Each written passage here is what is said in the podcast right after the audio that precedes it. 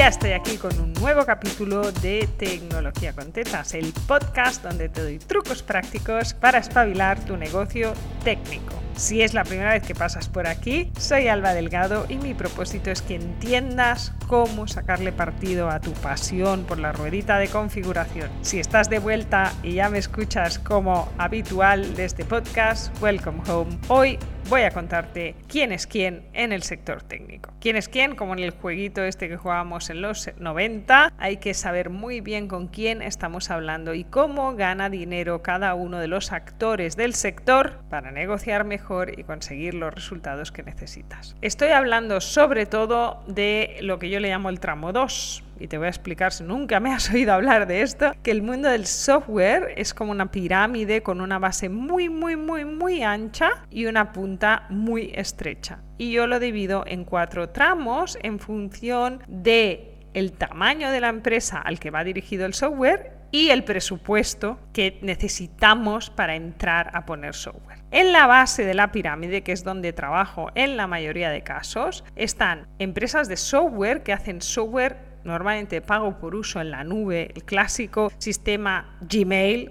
Holded, Kipu, de tres euros al mes, cinco euros, diez euros, donde pagas, te das de alta y el sistema funciona. Toda startup que se precie hace software para este tramo. El noventa por ciento de las empresas de España están en este tramo. Estamos hablando de un tramo de empresas de uno a seis, siete, ocho personas. Cuando eres un equipo de diez, estás en el límite del bien y del mal y necesitas saltar al siguiente tramo. El problema del salto al siguiente tramo es que en el siguiente tramo te encuentras empresas de lo que llamamos E R Pes. Y el salto económico es brutal. Pasas de pagar sesenta euros al mes, si sois seis, a hola, ¿qué tal? Son tres mil o son diez mil. A proyectos de miles y de decenas de miles, sobre todo si estás en el producto físico o en los cuadrantes complejos, la muerte. ¿Vale? Este tramo se alarga entre estos seis, siete, ocho, diez hasta veinte, treinta. Ahí hay mucho proveedor muy pequeño, proveedores locales, no grandes empresas tipo A tres o Sage, aunque también te las encuentras por ahí, pero hay muchísimo proveedor pequeño, familiar, de que era un programador que montó una empresa, este tipo de empresas muy pequeñas, y muy especialistas de un sector. Yo trabajo en ese rango, en el rango por debajo de veinte empleados.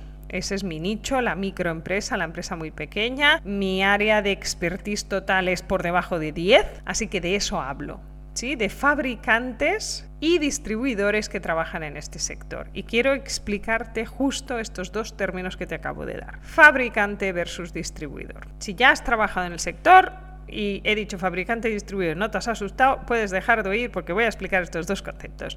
Si has dicho, ay, no sé la diferencia, quédate que te lo explico. El fabricante es el programador, para entendernos, ¿sí? Es la empresa propietaria del código, es la empresa que hace el código nuevo y que vende el derecho a usar ese código. En mi startup, en negocio, nosotros somos fabricantes, el código es nuestro. Si yo digo, hay que poner una flor aquí, hablo con el programador y se pone, punto y final. Y si no funciona, es responsabilidad mía. No hay nadie que lo venda en mi nombre. Yo lo vendo, yo lo desarrollo y yo lo pongo en marcha, con las tres cosas. Hay fabricantes como nosotros, muy pequeños, que hacen las tres cosas, pero a medida que va subiendo de volumen, sobre todo cuando pasas ese segundo tramo donde ya no es pago online y empiezo a usarlo, sino que hago un contrato, tengo una visita, hay un vendedor, hay que hacer una instalación, hay que hacer una formación, donde ya hay un proyecto de consultoría de implantación, hay pocos fabricantes que hagan las tres cosas. Entonces la mayoría de fabricantes optan por hacer software, que es lo que saben hacer, y ceder el derecho de venta e instalación a otra figura que es el distribuidor. De manera que el objetivo del fabricante es siempre vender muchas licencias, porque ganan dinero con las licencias, y el objetivo del distribuidor es vender licencias, porque se queda una parte, y mantener un equipo de consultoría rentable. Y aquí viene el kit de la cuestión. ¿Por qué los fabricantes no quieren tener consultores? Porque, hija, entre septiembre, octubre, noviembre, diciembre, enero, lo de la consultoría en tecnologías de la información es de locura, porque todo el mundo se acuerda el quince de septiembre que quiere arrancar el uno de enero y entonces tienes picos de trabajo salvajes, pero luego en febrero, marzo, abril, mayo te mueres de hambre. Entonces no puedes pagarle la mitad del sueldo a la gente, les tienes que pagar el sueldo todo el año a los consultores. Con lo cual, tener equipos de consultoría, si tienes mucho pico, es complejo, es un coste que los fabricantes no quieren tener. ¿Qué pasa con los distribuidores? Que muchas veces pueden ser multimarca, pueden vender diferentes proyectos, pueden vender proyectos adicionales, pueden hacer otro tipo de gestión porque su objetivo es rentabilizar a ese equipo de consultores. Y además puede encontrar un freelance para un pico, este tipo de estrategias de flexibilidad laboral. ¿Por qué es importante entender esto? Sobre todo si quieres o tienes un cliente que necesita pasar al tramo dos, porque necesitas entender con quién hablas. Si es un distribuidor que necesita cubrir los costes de consultoría, es más difícil rebajar el coste de consultoría. Si hablas con un fabricante que te lo instala, esto es la eterna lucha entre consultoría y ventas, los de ventas van y dicen: venga, que la consultoría te la rebajo el cincuenta por ciento. Y tú, ah, me acabo de quedar sin un consultor cubierto. ¿Vale? Este es un clásico si trabajas en el sector o has trabajado. Te estás riendo conmigo. Yo he estado varios años en el sector, también como gestora de equipos de consultoría, y venía el de venta y te decía, acabo de regalarle media de esta persona, y tú ya, y yo cómo cierro mm, el presupuesto. Es que me acabas de destrozar viva. ¿Vale? Pero este tipo de cosas como cliente final es importante para saber cómo negociar. ¿Qué partidas puedo negociar? Si estás acompañando a un cliente a tomar una decisión o a implantar, saber si quien tienes delante es fabricante o es distribuidor te puede ayudar, y mucho, a negociar de la manera correcta.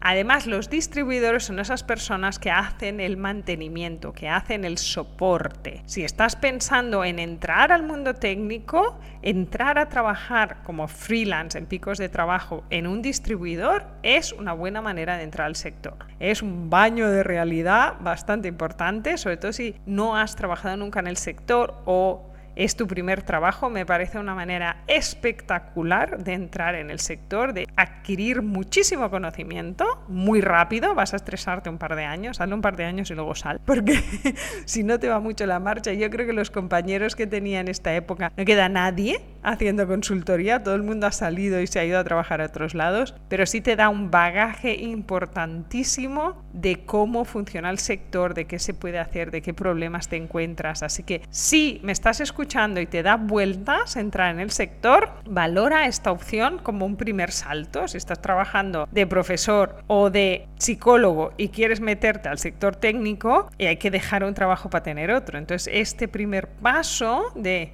tener otro trabajo fijo, pero en el sector, para irte labrando una cartera de clientes, para irte haciendo una experiencia real en el terreno, es un salto intermedio muy interesante para aquellos que queráis empezar a entrar en el sector técnico y no estéis listos para el follón que es no tener una nómina fija todos los meses y vivir con el culo al aire como hacemos los autónomos. Así que espero que te haya ayudado el capítulo de hoy a decidir qué vas a hacer con tu vida, y si vas a ir a un distribuidor o a un fabricante a currar, y deja ya tu curro que no sea técnico, que te está agobiando. Hasta aquí el capítulo de hoy de Tecnología con Tetas, el podcast donde te doy trucos prácticos para espabilar tu negocio técnico.